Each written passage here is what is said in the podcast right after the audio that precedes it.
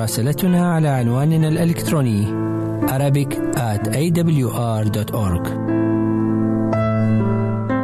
يقول السيد المسيح طوبى لصناعي السلام لأنهم أبناء الله يدعون أليس صنع السلام في نظر العالم يعتبر إعلان هزيمة واستسلام وخنوع؟ وكيف يستطيع الإنسان أن يصنع سلاما وسط عالم مليء بالاضطرابات والمنازعات والأحقاد مثل أيامنا هذه. هذا ما سوف نعرفه اليوم فابقوا معنا.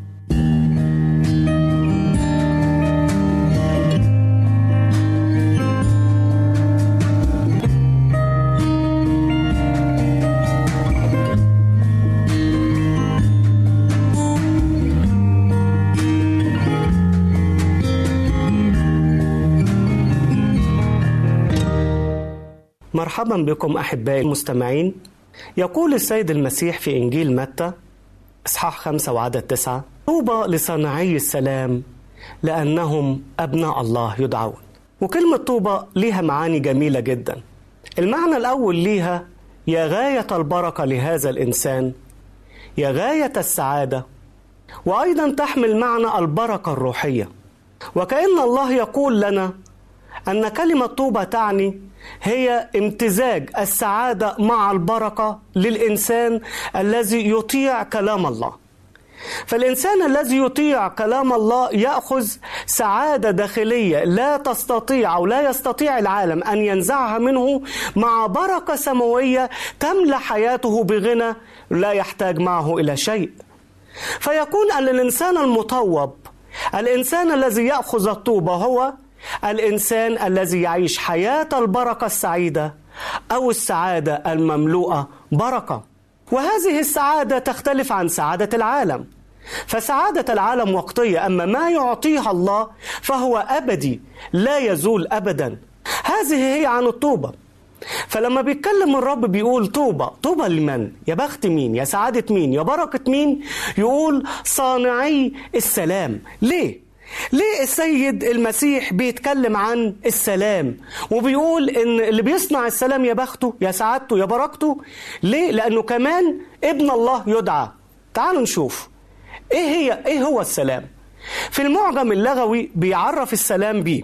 السلام هو الهدوء والسلم والطمأنينة وعدم اللجوء إلى الحرب. هدوء سلم طمأنينة عدم اللجوء إلى الحرب دي كلها معاني من معاني كلمة السلام. في اللغة العبرية كلمة سلام هي شالوم. وبتعني إيه؟ بتعني سلامة يعني الخلو من العيوب سلامة الشيء ازدهار اكتمال يكون بحالة جيدة. دي معنى السلام اللي كان بيقصده السيد المسيح لما بيتكلم وبيقول طوبى لصناعي السلام. طيب ليه السيد المسيح قال لتلاميذه عن السلام؟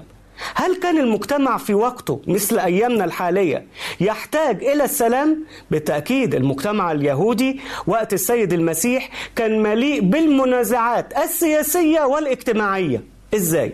المنازعات السياسية كانت عبارة عن الاحتلال الروماني إلى فلسطين.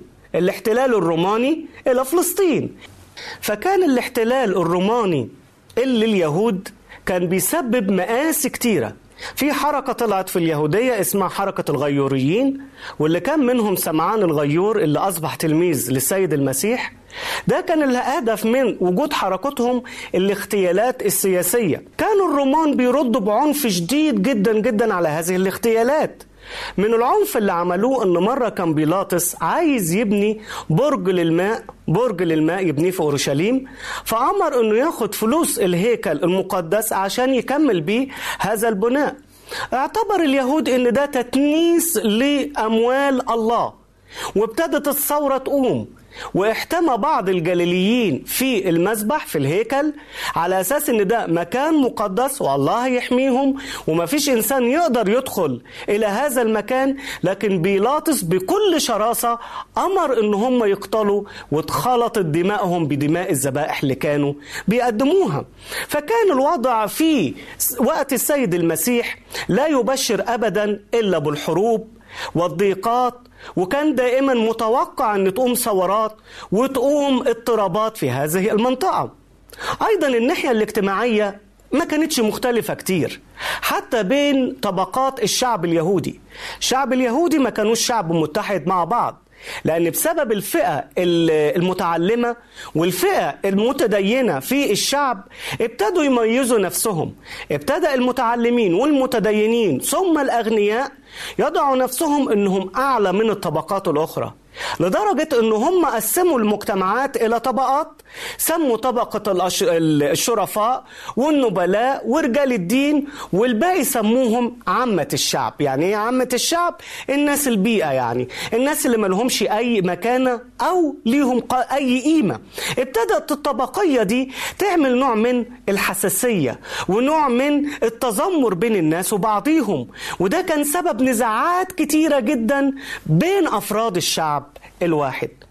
يأتي السيد المسيح في وسط هذا الاضطراب ويقول لهم إيه بقى؟ طوبى لصناعي السلام. إيه ده؟ هو أنت يا سيدي مش شايف اللي بيحصل؟ إحنا في حالة حرب وفي حالة نزاع داخلي. إزاي نكون في صنع سلام؟ وإيه أهمية صنع السلام؟ وإيه اللي بتقوله عشان نصنع سلام؟ يعلم السيد المسيح ويقول إن أول شيء إنه رفض إن الحرب تكون بالسيف بالسيف. وإن الإنسان حتى لو كان يدافع عن نفسه بالسيف السيد المسيح قال لا. وأكبر دليل على كده إنه قال لبطرس لما بطرس جه يدافع عنه قال له رد سيفك إلى مكانه. إن الذين يأخذون السيف بالسيف يهلكون. يعني إيه؟ يعني هتدافع عنك واحد جاي هاجم عليك، أنت هتدافع عن نفسك بالسيف، أنت هتحارب هو هتحارب، لا أنت هتتقتل يا هو هيتقتل وفي الآخر في دم هيسفك، مش ده الحل. مش ده الحل. والحلول عمرها أو الحروب عمرها ما كانت بتحل مشاكل، انظروا إلى أي حرب في العالم. هل حلت مشكلة؟ كل الحروب انتهت بخسائر.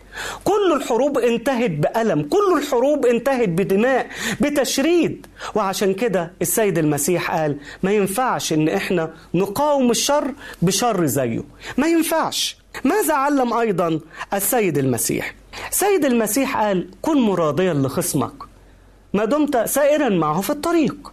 يعني إيه كن مراضيا لخصمك؟ يعني ما تعملش أزمات مع الناس. حاول إنك تصنع السلام في وقته. أحيانا كتير قوي إحنا بنهمل الحكاية دي. ما بنعملش السلام في وقته. ممكن تكون مشكلة بسيطة. أطفال بيلعبوا مع بعض. تتدخل الأخوات. الأخوات يدخلوا الرجالة. الرجالة يروحوا جايبين العائلات. وتبقى مشكلة كبيرة. وتبقى طار وصقر لا ينتهي لأجيال طويلة. بينما لو في حكمة من البداية كان الموضوع انتهى. كان الموضوع ما بقاش فيه مشكلة أساسا. اعمل السلام في الوقت المناسب. اعمل السلام في الوقت المناسب. لو في مشكلة بينك وبين المدام أو بينك وبين زوجك ما تسيبوش المشكلة تكبر يوم بعد يوم. حلوها أول ما تبتدي. واجهوا المشكلة. ما تخلوش المشكلة ها تتأجل وتزيد فتحتها أكتر. واجه المشكلة. اعمل السلام. وإيه اللي بيعلمه لنا أيضا السيد المسيح؟ بيعلم إن المؤمن هو اللي يبدأ دايما بالسلام. إزاي؟ بالتأكيد هنقول لو أنا غلطان مفروض من الواجب من الأخلاق إن أنا أروح أعتذر وده اللي قاله السيد المسيح. إن قدمت قربانك على المذبح وهناك تذكرت أن لأخيك شيء عليك اعمل إيه؟ فاترك هناك قربانك ما تصليش. اذهب اولا اصطلح مع أخيك. روح الأول صف الخلاف اللي بينك وبين أخيك. صفي قلبك من الحقد والكراهية. وقول له أنا آسف أنا غلطت في حقك أنا أسأت إليك. سواء بالكلمة سواء بالنظرة سواء باللفظ سواء إن أنا قلت عليك إشاعة وحشة سامحني. أنا أسأت إليك بأي طريقة سامحني. طب ده شيء مقبول. إذا أنا اللي غلطت لازم أروح وأعتذر. طب إذا أنا اللي اتغلط في حقي أعمل إيه؟ سيد المسيح يقول برضو أنت اللي تروح. إزاي ده؟ آه أنت اللي تروح وتعمل سلام. إزاي؟ إن أخطأ إليك أخوك فاذهب إليه وحدكما. أول مرة تذهب وحدكما. ليه وحدكما؟ عشان ما تشهرش بأخطائه. عشان ما تفضحوش قدام الناس. عشان ما تعرفش الناس إنه عمل حاجة وحشة فيك. طب وإذا ما سمعش الكلام؟ خد معاك اتنين.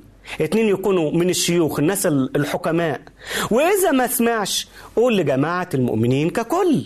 لكن إحنا في كلا الحالات مطالب منا إن إحنا اللي نبدأ بالسلام. وإحنا اللي نسعى إليه.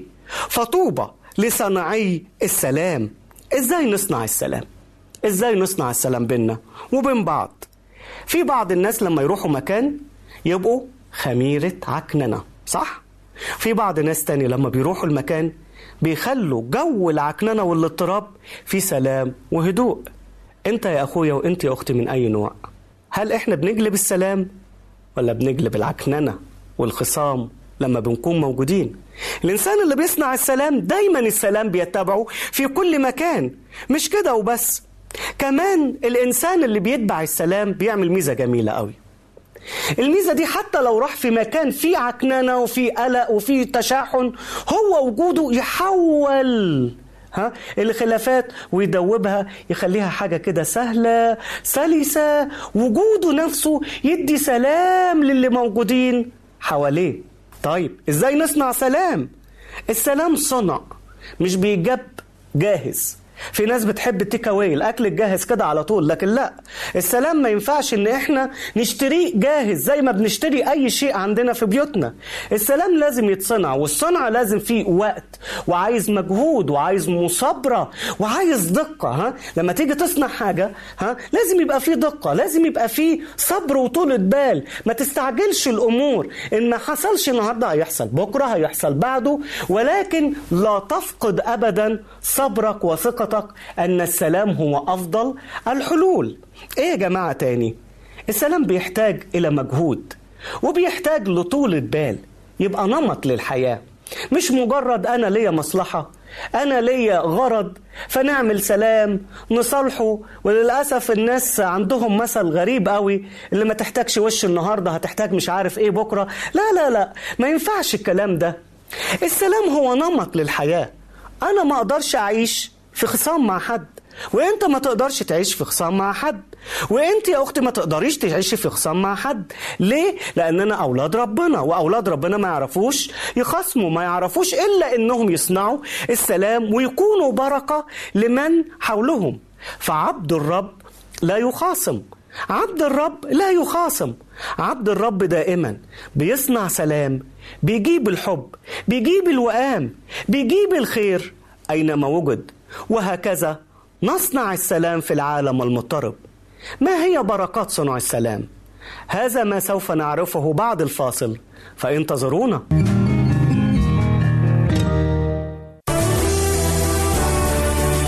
أنت تستمع إلى إذاعة صوت الوعد.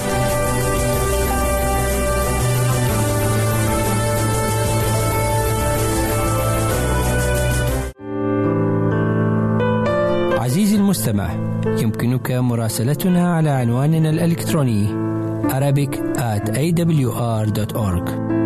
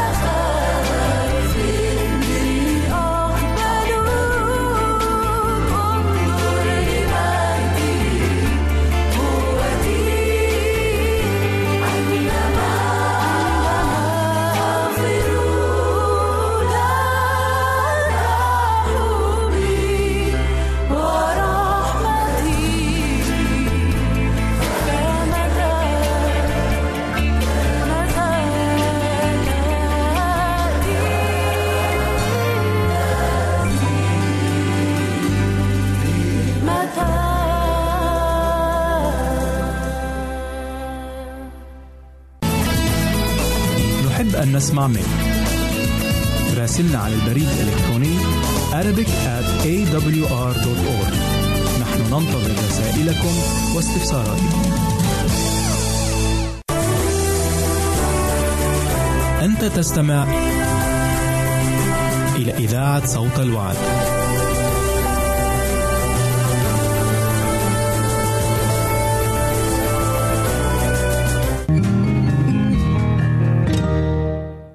مرحبا بكم أحبائي المستمعين. قبل الفاصل اتكلمنا عن صنع السلام. اتكلمنا إزاي نصنع سلام بركة صنع السلام هنتكلم عنها دلوقتي.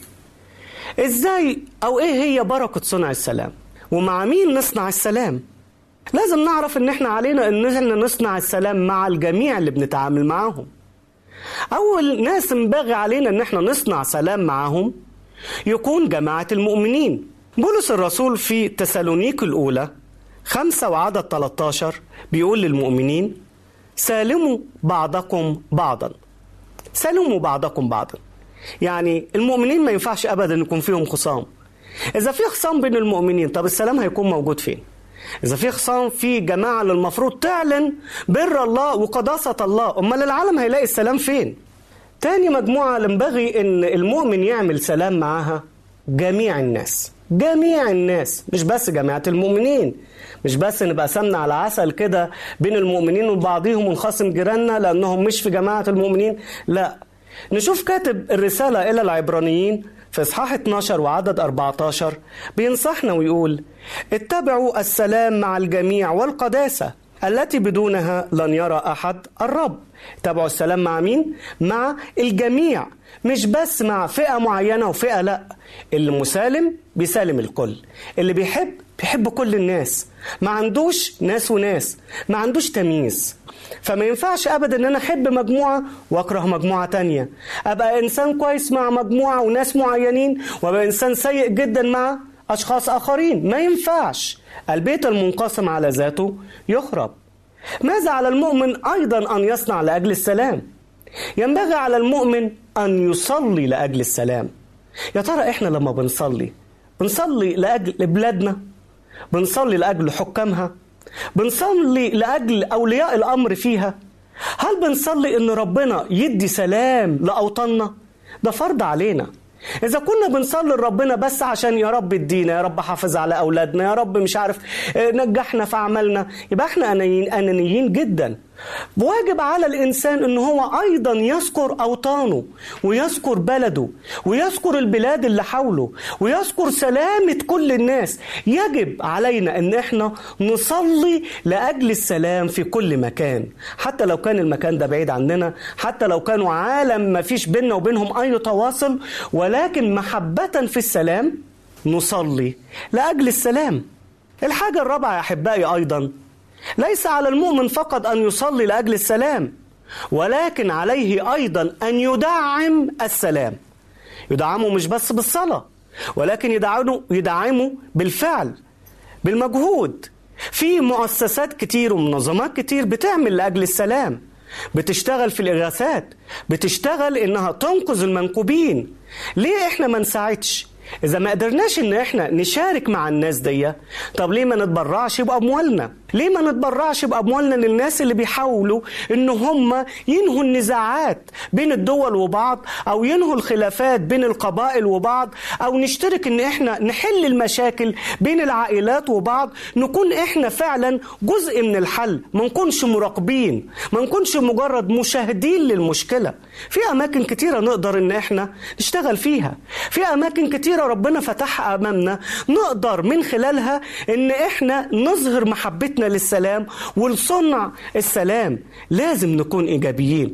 لا ينبغي فقط إن إحنا نتمنى السلام لازم نسعى لأجل السلام. لازم نجاهد لأجل السلام. لازم نطلب السلام بكل قوة وبكل طاقتنا لأن طوبى لصناعي السلام لأنهم أبناء الله يدعون. نحن نحتاج السلام أحبائي أن يكون موجودا بين الله والناس. وطوبى لمن يصنع سلاما بين الله والناس. إزاي؟ هل ممكن نعمل سلام بين الله والناس؟ بالتأكيد. نقرأ في رسالة بولس الرسول إلى أهل كورنثوس إصحاح خمسة وعدد عشرين. بيقول إذا نسعى كسفراء عن المسيح كأن الله يعزو بنا. نطلب عن المسيح تصالحوا مع الله. يعني إيه؟ يعني إيه اللي بيقوله بولس الرسول؟ بيقول إن إحنا بنطلب إن أنتوا تتصالحوا مع الله. بيقول للناس الخطاة اللي ما يعرفوش ربنا يا جماعة ما تتصالحوا مع ربنا. طيب تصالحوا مع ربنا بمعنى إيه؟ هم مخاصمين ربنا؟ آه. ما كل خاطي هو في بعد عن الله في عداوة مع الله. وإنت لما تروح لإنسان وتقول له طب ما ترجع لربنا. فإنت بتعمل صلح مع بين هذا الإنسان وبين الله. عشان كده الرسول يعقوب بيقول أيضا في رسالته في يعقوب 5 19 و20 أيها الإخوة إن ضل أحد بينكم عن الحق فرده أحد فليعلم أن من رد خاطئا عن ضلال طريقه يخلص نفسا من الموت ويستر كثرة من الخطايا. يعلم إن الإنسان اللي بيرد واحد عن ضلاله بيخلص نفسه ويرده من الضلال. وبالشكل ده انت تقدر تعمل سلام بين الله وبين الناس. ما أجمل إنك تكون رسول سلام. ما أجمل يا أختي إنك تكون رسولة سلام ما أجمل إن إحنا نقود الناس إلى الله. ما أجمل نقودهم إلى المخلص. ما أجمل إن إحنا نكون الطريقة اللي بيستخدمها ربنا عشان يرجع الخطاة مرة أخرى من طريقهم. سلام بين الله والناس. سلام بين الناس وبعضهم أيضا. إزاي؟ إحنا محتاجين إن إحنا نعمل سلام بين الناس وبعض كثير من المشاحنات. هل بندخل عشان نحل المشكلة؟ بنزود المشكلة ولا بننقصها لا يخفى عليكم إن في ناس لما بتدخل في المشاكل المشكلة بتزيد ما بتنقص في ناس تانية العكس. في ناس تانية لأ. في ناس لما بتدخل المشكلة بيكون كل الهدف نبيل كل الهدف سامي إنه ينهي الخصومة دي. عندنا في الكتاب المقدس في العهد الجديد قصة حلوة قوي مش متداولة. بكثرة عن قصة عبد اسمه إنسيموس وسيده كان اسمه فيليمون إنسيموس هرب من فيليمون وراح لمكان ما اتقابل مع بولس عرف الرب اتقابل عليه فعرف إن هو غلطان في حق سيده فيليمون اللي ظلمه. فبولس بعت رسالة إلى فيليمون لأنه كانوا يعرفوا من قبل كده وقال له أنا عايزك تقبل إنسيموس مش كعبد فيما بعد ولكن كأخ وإذا كان ظلمك في شيء أنا هرد. وأنا أوفي كل الدين اللي عليه. وقام هنا بولس بدور حمامة السلام بين إنسيموس العبد وفيليمون السيد. وكانت النتيجة إن رجع الوئام مرة تانية مش كعبد وسيد ولكن كأخ مع أخوه. وهنا بنلاقي الدور العظيم اللي لعبه بولس الرسول إزاي يصنع سلام بين الناس وبعضيها. كمان محتاجين نعمل سلام أو تعمل سلام بينك وبين الله. لأن دي أهم علاقة هل في سلام بينك وبين الله؟ هل في رضا من الله عليك؟ هل بتحس إن فعلا في علاقة محبة بينك وبين الرب؟ لازم نعرف إن أهم علاقة إن يكون في سلام بين الإنسان وبين الله وبين الإنسان وبين نفسه السيد المسيح قال طوبى لصناعي السلام لأنهم أبناء الله يدعون إزاي يكون الإنسان ابن لله ده امتياز مش كده؟ ده امتياز إن أنت واحد يقول أنا ابن وزير أنا ابن محافظ أنا ابن رئيس جمهورية أنا ابن ملك. ده شرف. أمال لما يقول لا ده أنت ابن الله. مش بالمعنى الحرفي طبعا لأن حاشا لله للتناسل والتقاصر وهذه الأشياء الغريبة. ولكن بنتكلم روحيا. يعني إيه إن الإنسان يكون ابنا لله؟ يكون ابن لله لأن الله نفسه هو السلام وهو إله السلام. فكل من يتبع السلام يسير في طريق الله اذا فهو ابن لله. أيضا يا أحباء من يصنع السلام ويقود الناس في السلام بيتشبه بربنا. بيتشبه بربنا. فطريق ربنا دايما هو طريق السلام. دايما ربنا بيقود الآخرين. ياما ناس كتيرة عايزة تمشي في السلام لكن مش عارفة. ليه ما تكونش أنت المنارة؟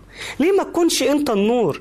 ليه يا أختي ما تكونش أنت الهدى اللي بيرشد الناس عشان يتشجعوا يعملوا زيك أو يعملوا زيك يا أخويا ويبقوا فعلا سلام للآخرين؟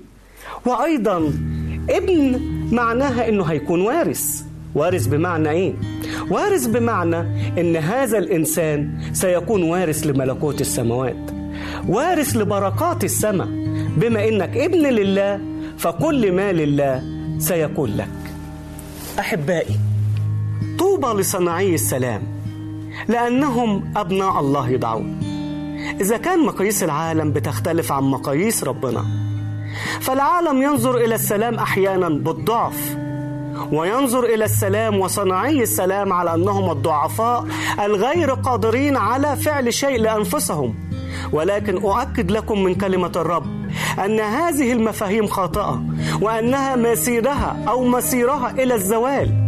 ولأجل ذلك لنتمسك بالسلام لنسعى إلى السلام لنجتهد لأجل السلام. لنجد لأجل السلام. لنطلب من الله أن يحل بالسلام بيننا وبين بعضنا البعض وبين الناس وبعضهم لبعض وبين الأمم والدول بعضهم لبعض وبالأخص أن يكون سلام بيننا وبين الله.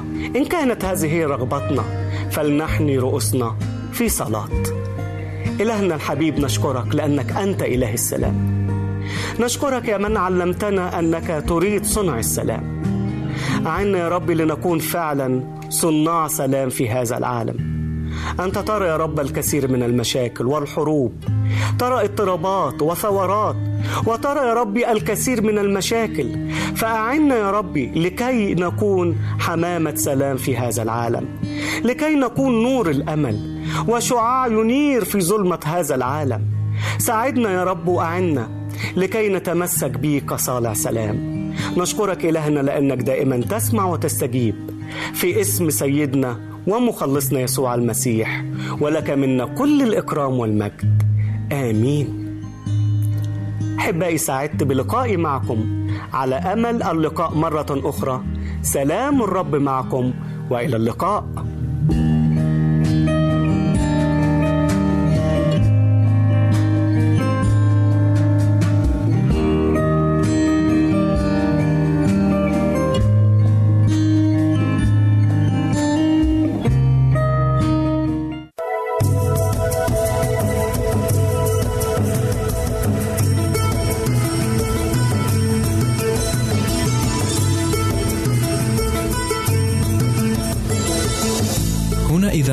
صوت الوعد.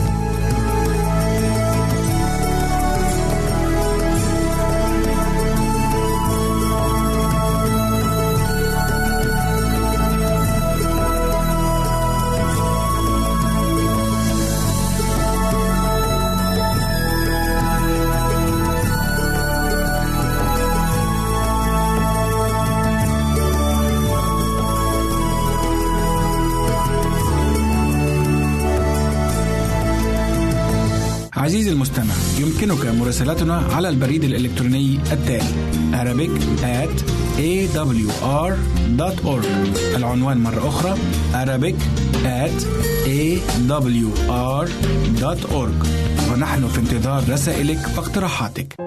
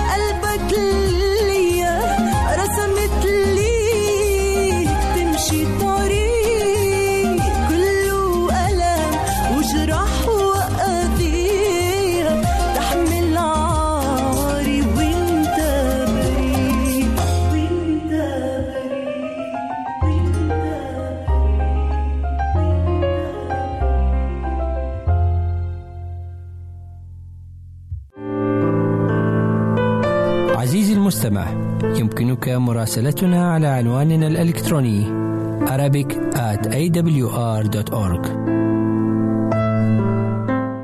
نلتقي بكم أصدقائنا المستمعين لنقدم لكم حلقة جديدة من مجلتكم الصحية أضواء على الصحة والتي ستتضمن الإجابة على بعض الأسئلة الصحية وموضوع عن الإمساك وكيفية علاجه بدون دواء وفائدة تناول الخس والبقلة.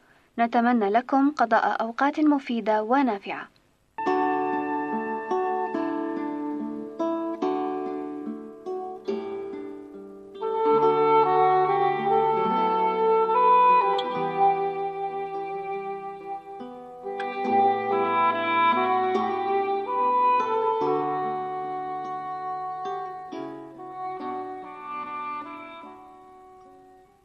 السؤال الأول لهذا اليوم وردنا من مستمعة إذ كتبت لنا في رسالتها السؤال التالي: هل أن سرطان الثدي أكثر شيوعًا بين النساء؟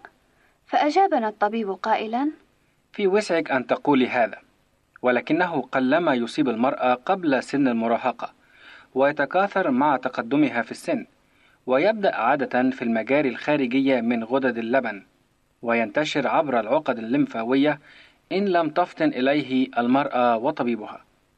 وسرعة انتشاره منتظرة، فهو يصل إلى الرئة والكبد والعظم، وأول إشاراته ورم غير مؤلم في الثدي، والمنقذ الوحيد هو التعرف عليه في أول ظهوره، فالآلاف من النساء كان في الوسع إنقاذهن لو هن عرفن بما أصابهن في وقت مبكر، أو حتى لو شككن على الأقل وأهرعنا إلى إجراء الفحوص والتحاليل.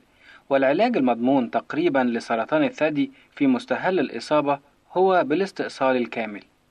السؤال الثاني في برنامج هذا اليوم وردنا من أحد المستمعين وهو يقول: عندما كنت طفلا كنت أصاب بالحساسية كلما تناولت البيض، ولكنني الآن أتناوله بصورة طبيعية دون أن أصاب بالحساسية، فهل يمكن التخلص من الحساسية بهذه الطريقة العفوية الطبيعية؟ يحدث هذا لبعض الصغار الذين عانوا من الحساسية ولما شبوا عن الطوق برأوا منها إن الصغار معرضين للحساسية أكثر من الشباب والكهول وبطبيعة الحال متى كانت لك حساسية ما وأنت طفل أو حدث فلا يعني هذا بأن الحساسية ستبقى ملازمة لك إلى آخر أيام حياتك ومن غير الممكن إزالة الحساسية بأخذ كميات صغيرة من الطعم بواسطة الفم ولكن لا بأس من إجراء التجربة عن طريق الحقن بالمادة الغذائية التي تثير الحساسية غير أنها طريقة لا يعول عليها فهي بعد التجارب الكثيرة لم تقدم من النتائج ما يبشر بالخير.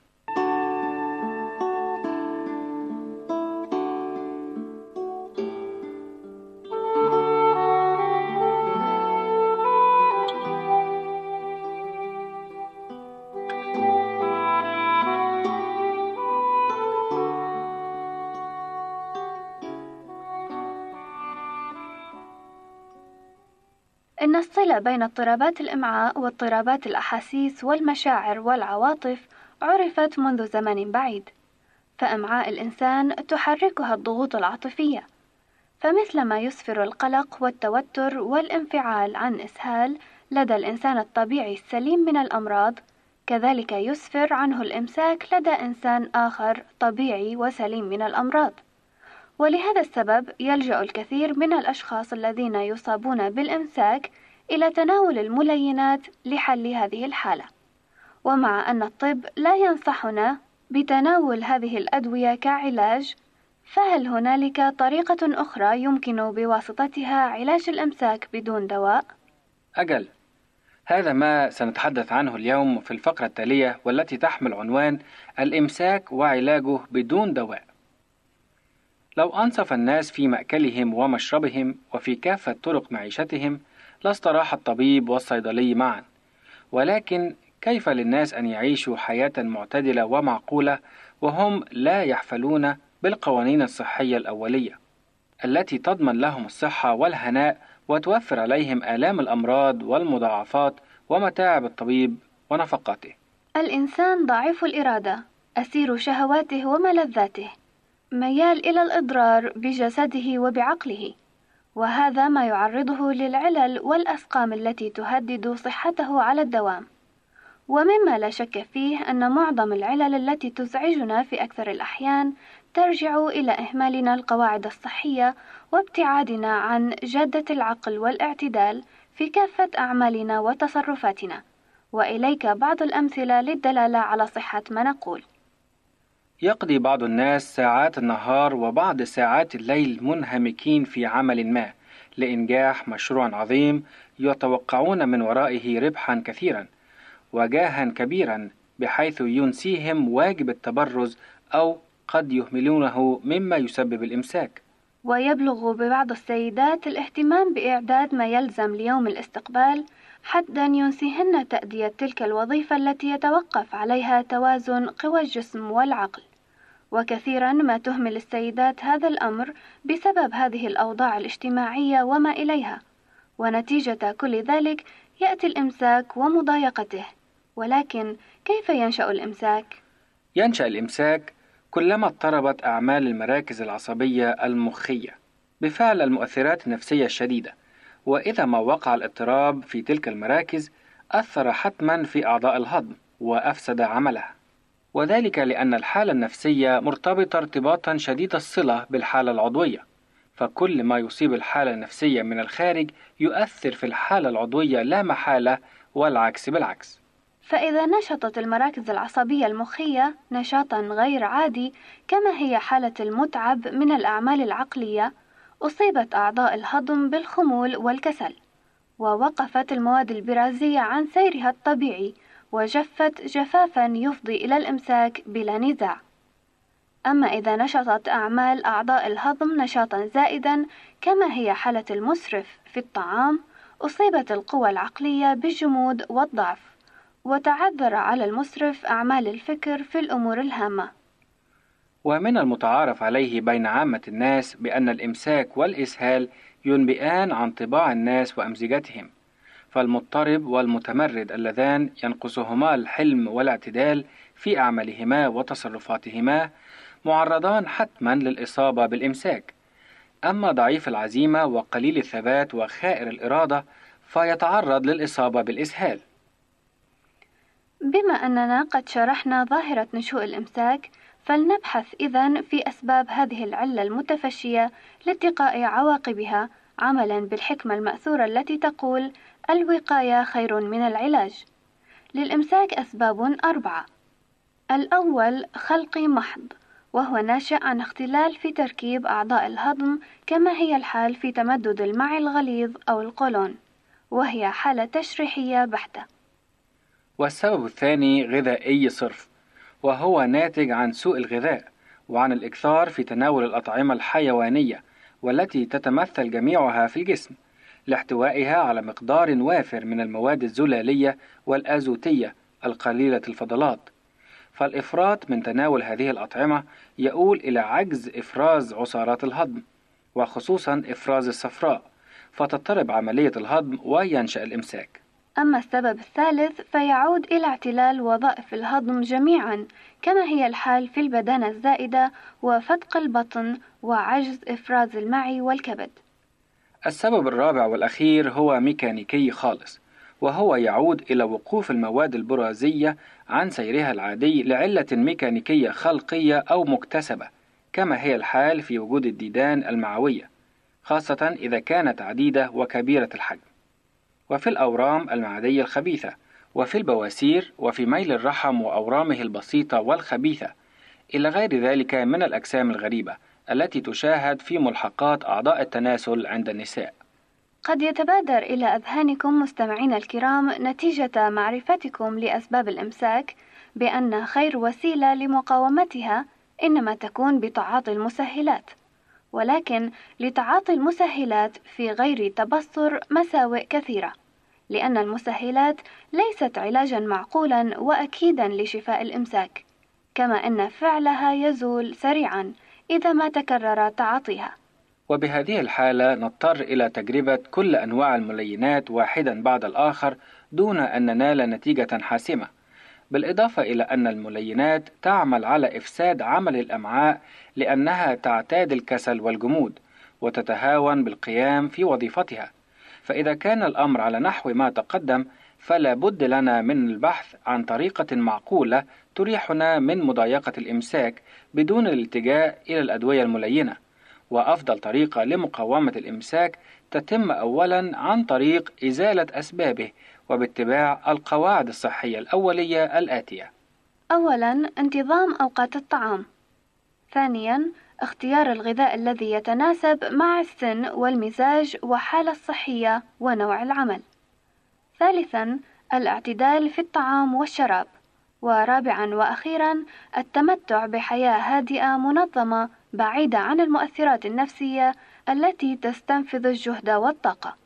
أما بالنسبة للوسائل الطبيعية التي تفيد في معالجة الإمساك أكثر مما تفعل المركبات الكيميائية فالرياضة البدنية والاستحمام بالماء البارد أو بالماء الدافئ وتدليك البطن صباحا كل يوم وشرب قدح ماء بارد أو ساخن على الريق والحركة الجسدية المنظمة وتجنب حياة الجلوس كل هذه الوسائل تطلق أعضاء الهضم دون أن نلتجئ إلى المعالجة الدوائية.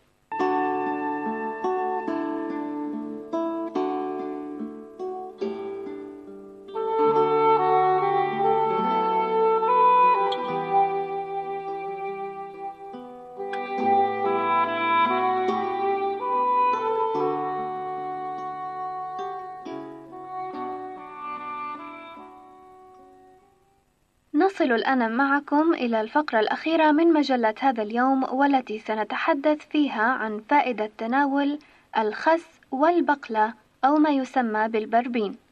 إن الخس نبات قلوي يهضم في ساعتين وربع الساعة يحتوي على الفيتامينات ألف وباء وجيم ومن منافعه أنه منشط يقاوم السمنة والقبض أو الإمساك ويسهل تنظيف الأمعاء ويسكن الآلام ويهدئ الأعصاب الهائجة ويرطب التهابات المعدة ويساعد الأطفال على النمو.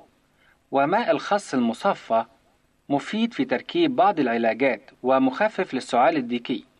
ومن منافعه أيضا أنه سهل الهضم يجلب النعاس ويفيد الأمعاء كما يفيد المصابين بالأمراض العصبية وداء المفاصل. ولكي يكون نفع الخس بأعلى نسبة ممكنة ينبغي أن يؤكل بأوراقه بدون طبخ بعد أن يغسل جيدا أما منافع البقلة أو البربين فهي كثيرة وعديدة. كان القدماء يصفونها لمعالجة جميع الأمراض، وذلك بأن يأكلها المريض نيئة أو مطبوخة، أو أن يشرب عصيرها أو يضعها على دمامله كلبخات. وبعبارة أخرى فقد كانت البقلة دواء عاما لمختلف العلل. ومن النافع أن تؤكل البقلة كسلطة فيضاف إليها الزيت والنعناع والثوم والبصل الأخضر وحامض الليمون والقليل من الملح. يصف أطباء اليوم البقلة كملطف وملين ومقوٍ للبدن ولضعف الدم بفضل ما فيها من الحديد، وهي خير واق من السعال، وكثيرة الفائدة في طرد البلغم وتنقية الرئة والقصبات منه. غير أنه يجب أن يمتنع عن أكلها المصابون بداء الحصى أو بالرمال البولي. نتمنى لكم أعزائنا المستمعين كل الصحة والسعادة وفي رعاية القدير نستودعكم رافقكم في حلقة اليوم هنا سليم وسامي سعيد وإلى اللقاء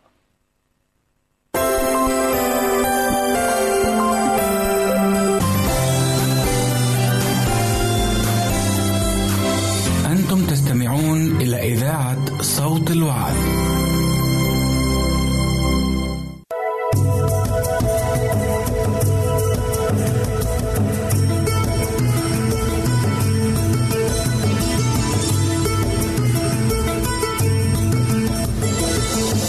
هنا إذاعة صوت الوعد